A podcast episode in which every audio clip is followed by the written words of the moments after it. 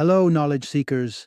In this episode of 20 Minute Books, we delve into the profound impact of one composer's work on the world in Wagnerism, written by acclaimed author Alex Ross. This 2020 tome examines the astonishing breadth of Richard Wagner's influence, tracking its omnipresence in cultural, political, and intellectual movements long after his death. Not only does Wagnerism probe deeply into Wagner's artistic legacy, it also scrutinizes his political reach, most notably the complex and disquieting relationship with Nazism. Alex Ross brings his expertise as a staff writer for The New Yorker to bear on this intricate subject, drawing upon his success with the highly celebrated The Rest is Noise, an exploration of 20th century classical music, and his collection of essays titled Listen to This. Ross continues to captivate audiences with his insightful prose and thorough research. His deft storytelling will draw in classical music enthusiasts seeking to deepen their understanding, historians intrigued by the intersection of music and societal change, as well as politics aficionados keen on dissecting historical interplay of ideas. Prepare to embark on an intellectual journey through the ripples Wagner's compositions have made across decades illuminating how art echoes through the annals of history to shape and at times shake the foundations of thought and culture. Join us as we turn the pages of Wagnerism and uncover the enduring legacy of Wagner's controversial genius.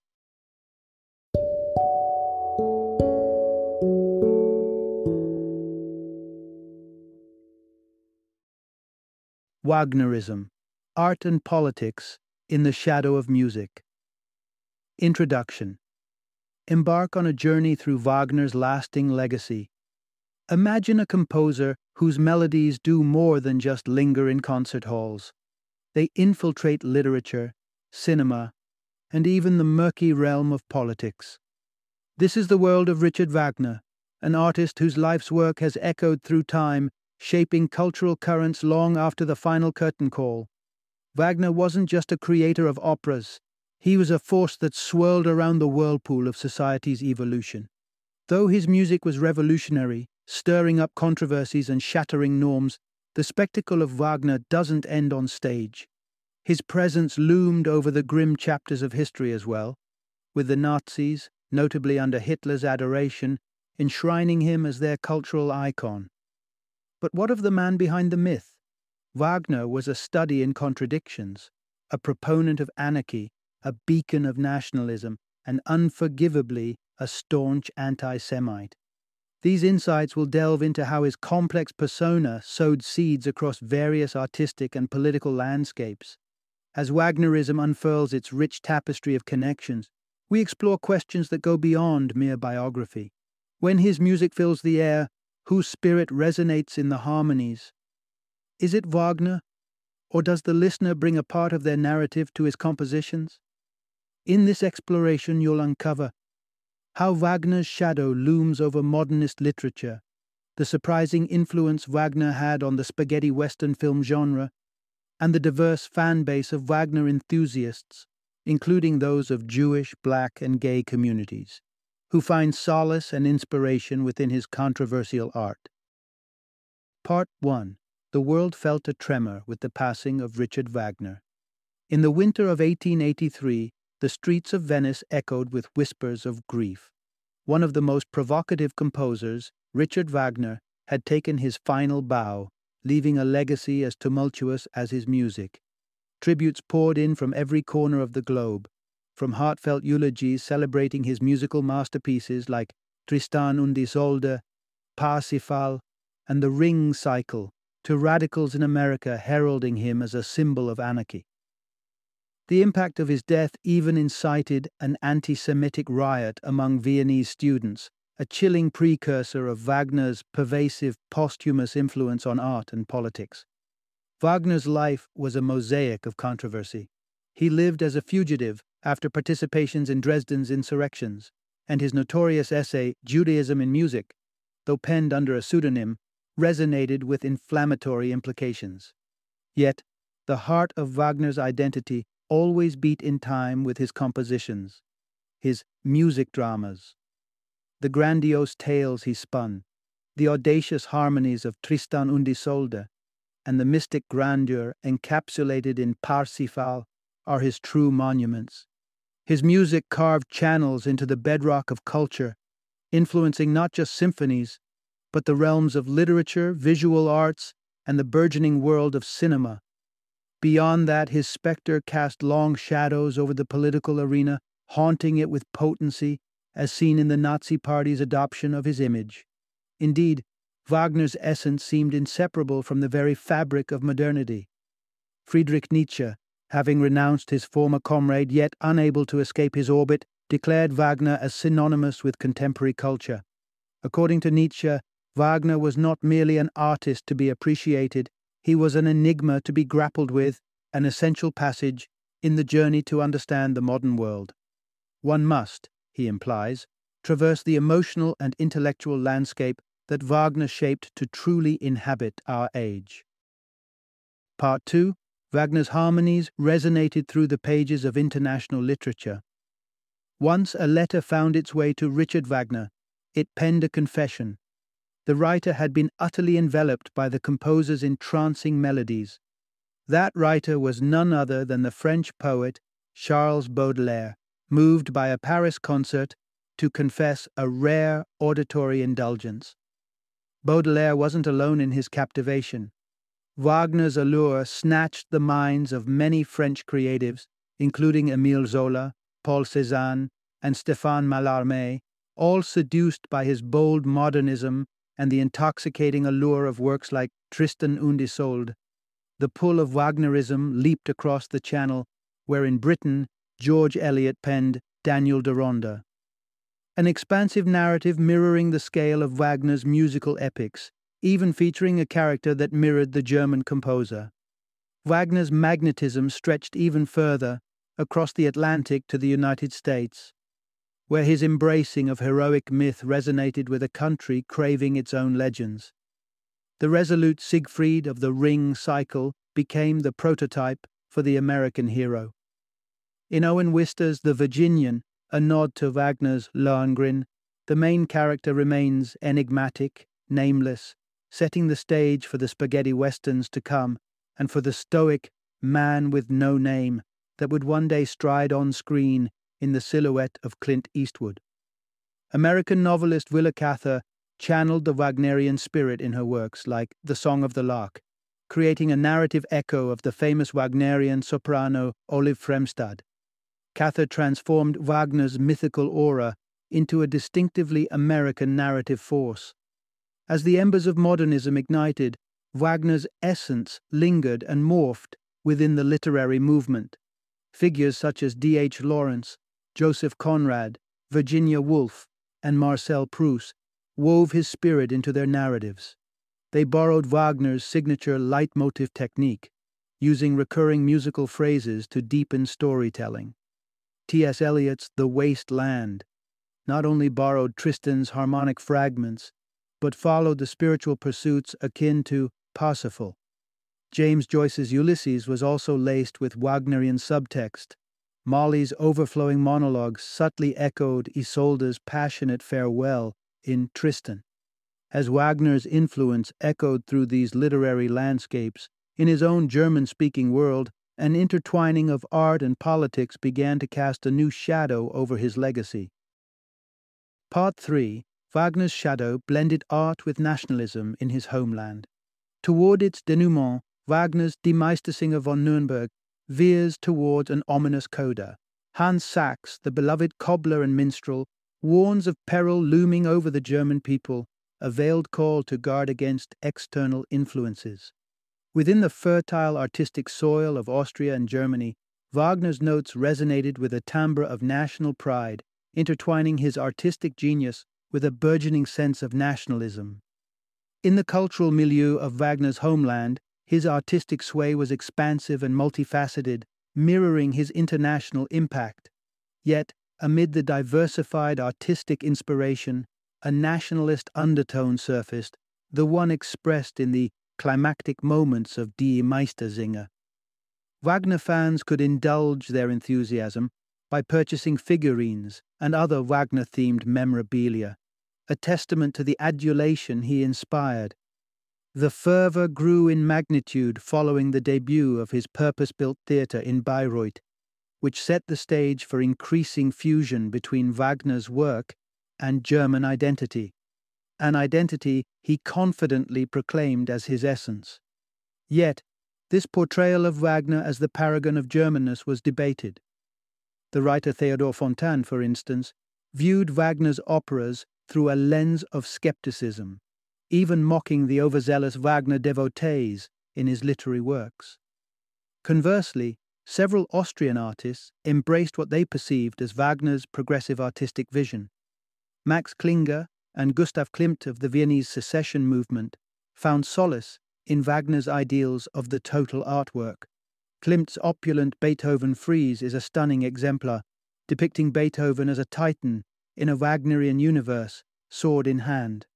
However, as the 20th century unfolded, a politically infused view of Wagner took center stage, difficult for many to overlook. A notable figure in this wave was the Italian writer Gabriele D'Annunzio. Originally a novelist, crafting narratives with the grandeur of Wagner's operas, D'Annunzio's fascination with nationalism led him down a radical path.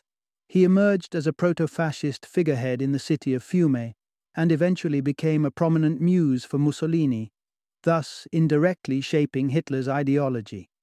Wagner's influence had a profoundly direct impact on Hitler, especially through shared threads of anti Semitism.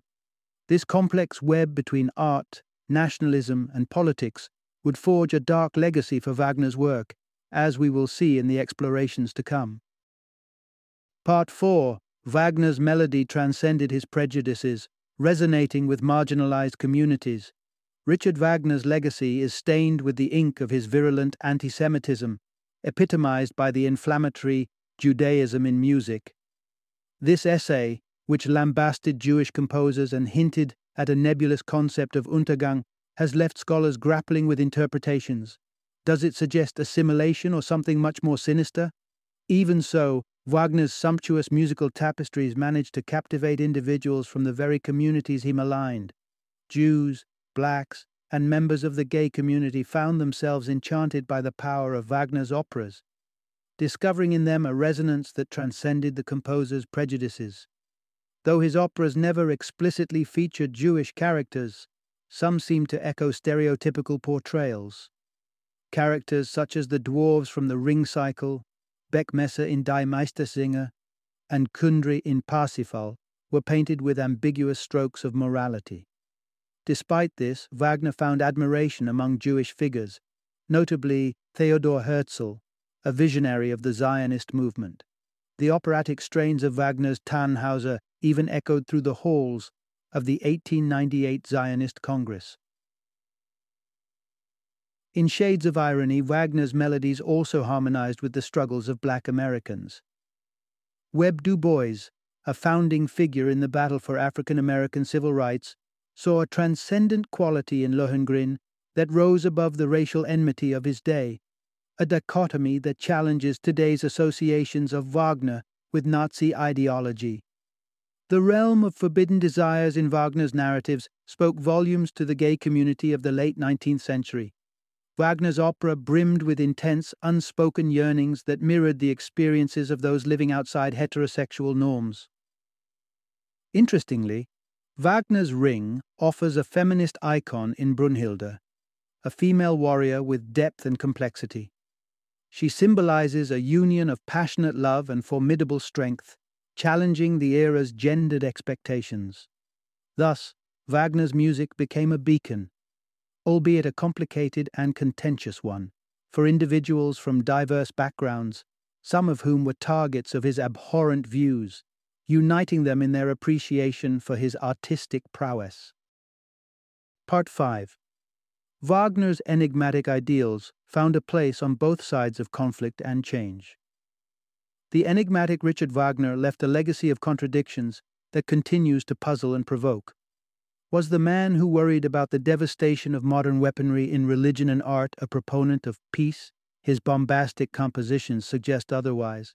As the world descended into the Great War years after his passing, Wagner's name morphed into a metaphor for German military might with tactics and fortifications bearing the names of his mythical characters Siegfried Linné, Operation Alberich, and Plan Hagen.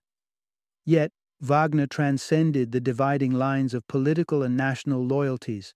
The key insight to grasp is that during periods marked by war and upheaval, Wagner's genius was claimed by both the right and left, a testament to the universality and malleability of his work.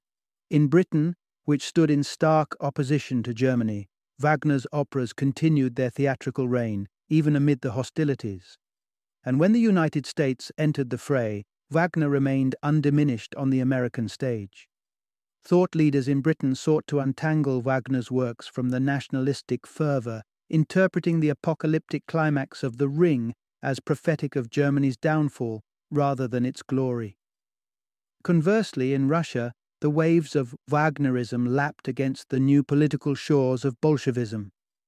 The Bolsheviks revered Wagner's treatise Art and Revolution, placing it on a pedestal alongside the Communist Manifesto. Director Vsevolod Meyerhold, stimulated by Wagner's influence, revolutionized Russian theater with radical symbolist productions. Back in Germany, as the Weimar Republic emerged from the war's shadow, Wagner's call for a fusion of the arts resonated with the visionary architect Walter Gropius.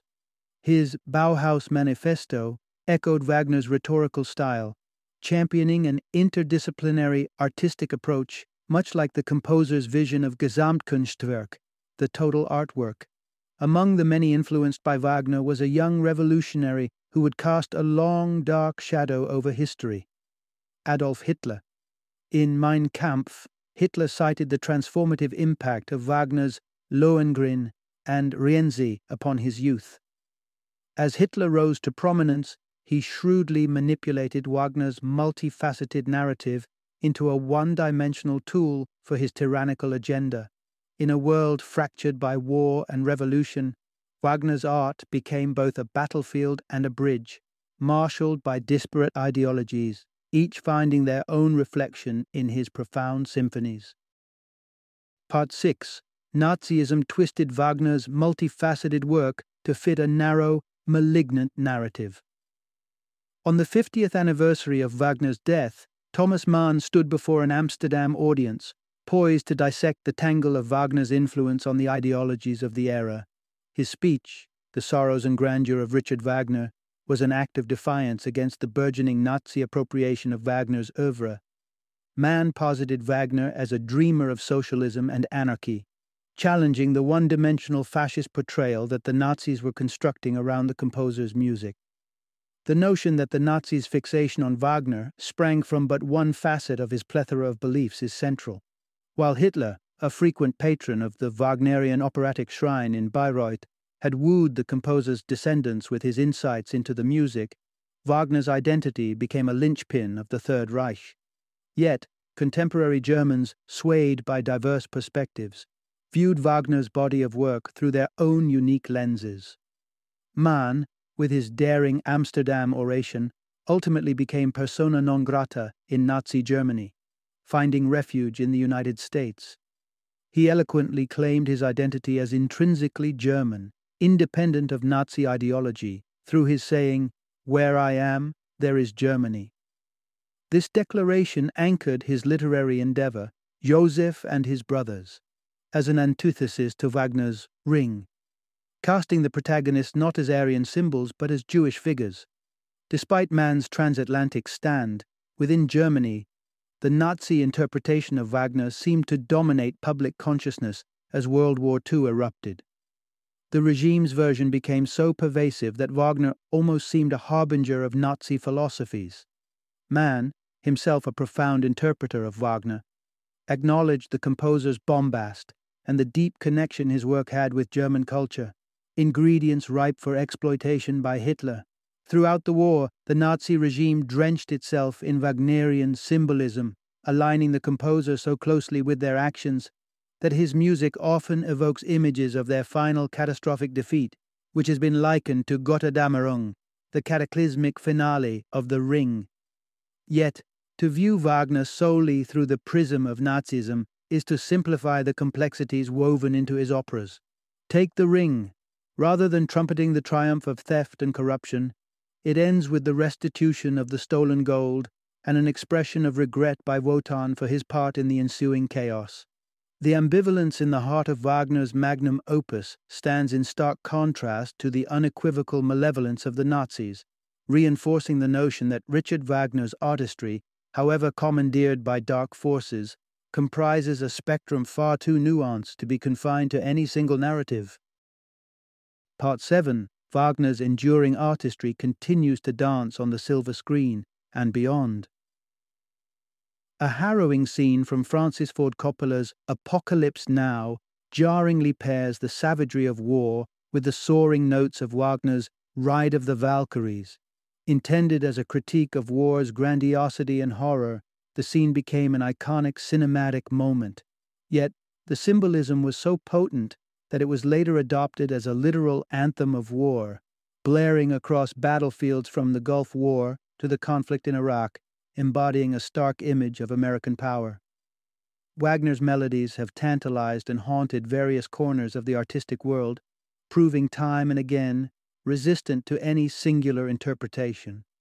Whether in the complex narrative of Apocalypse Now, the racial tensions of the 1915 film The Birth of a Nation, or the pioneering works of early filmmakers like F.W. Murnau, Fritz Lang, and Sergei Eisenstein, Wagner's music has etched itself into the cultural consciousness.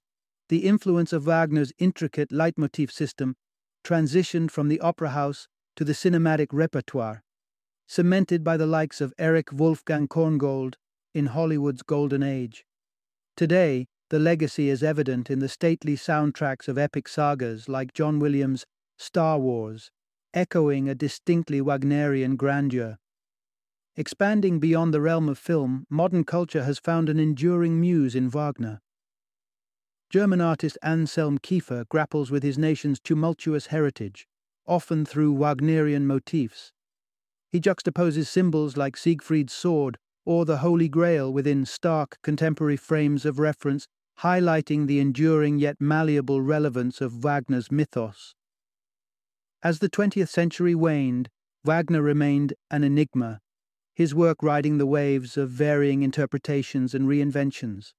At Bayreuth, the very heartland of Wagnerian opera, the complexities and controversies of his legacy are ever present, inviting us to reflect on the multifaceted impact of this artistic colossus.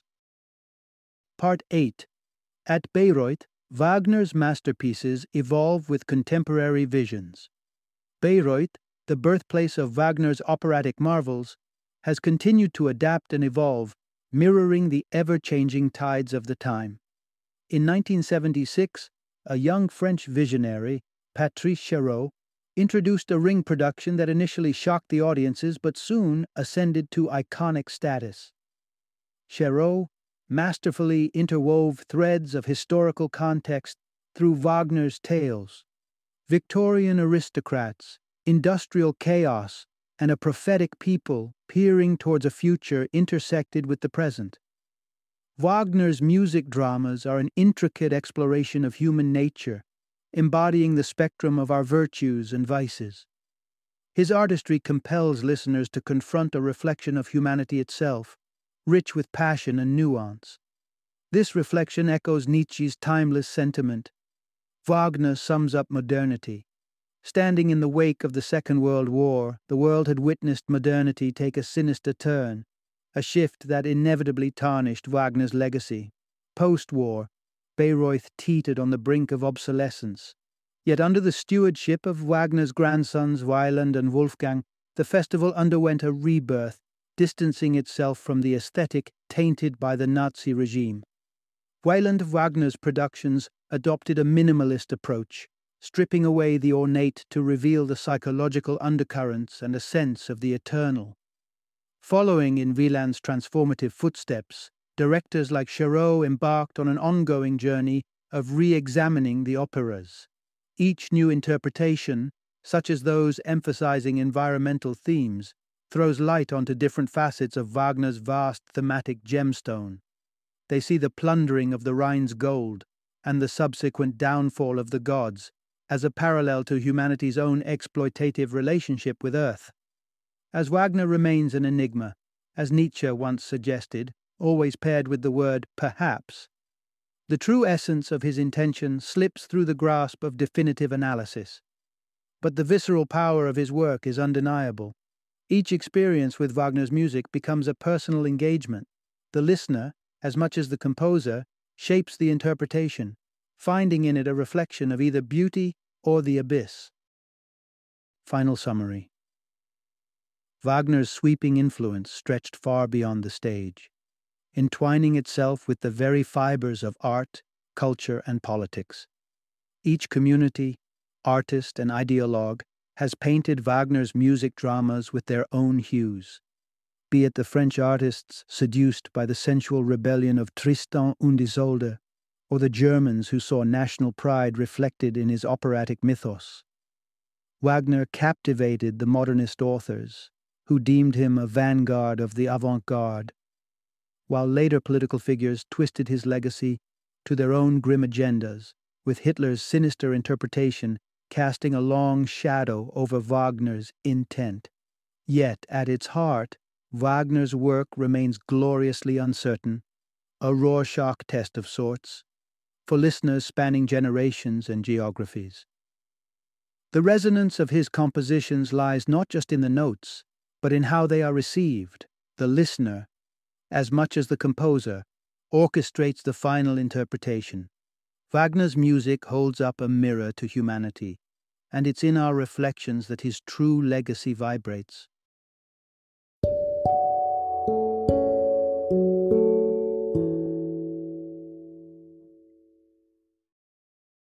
Thank you for joining me today on this journey of learning and discovery as we explored the insights of another thought provoking book in our growing library of knowledge. If you've enjoyed our time together, please take a moment to follow our podcast, give us a five star rating, and share 20 minute books with other knowledge seekers. Your support truly means a lot. Don't forget to join me again in the next episode, where we will delve into another enriching book. Until then, happy reading and happy listening.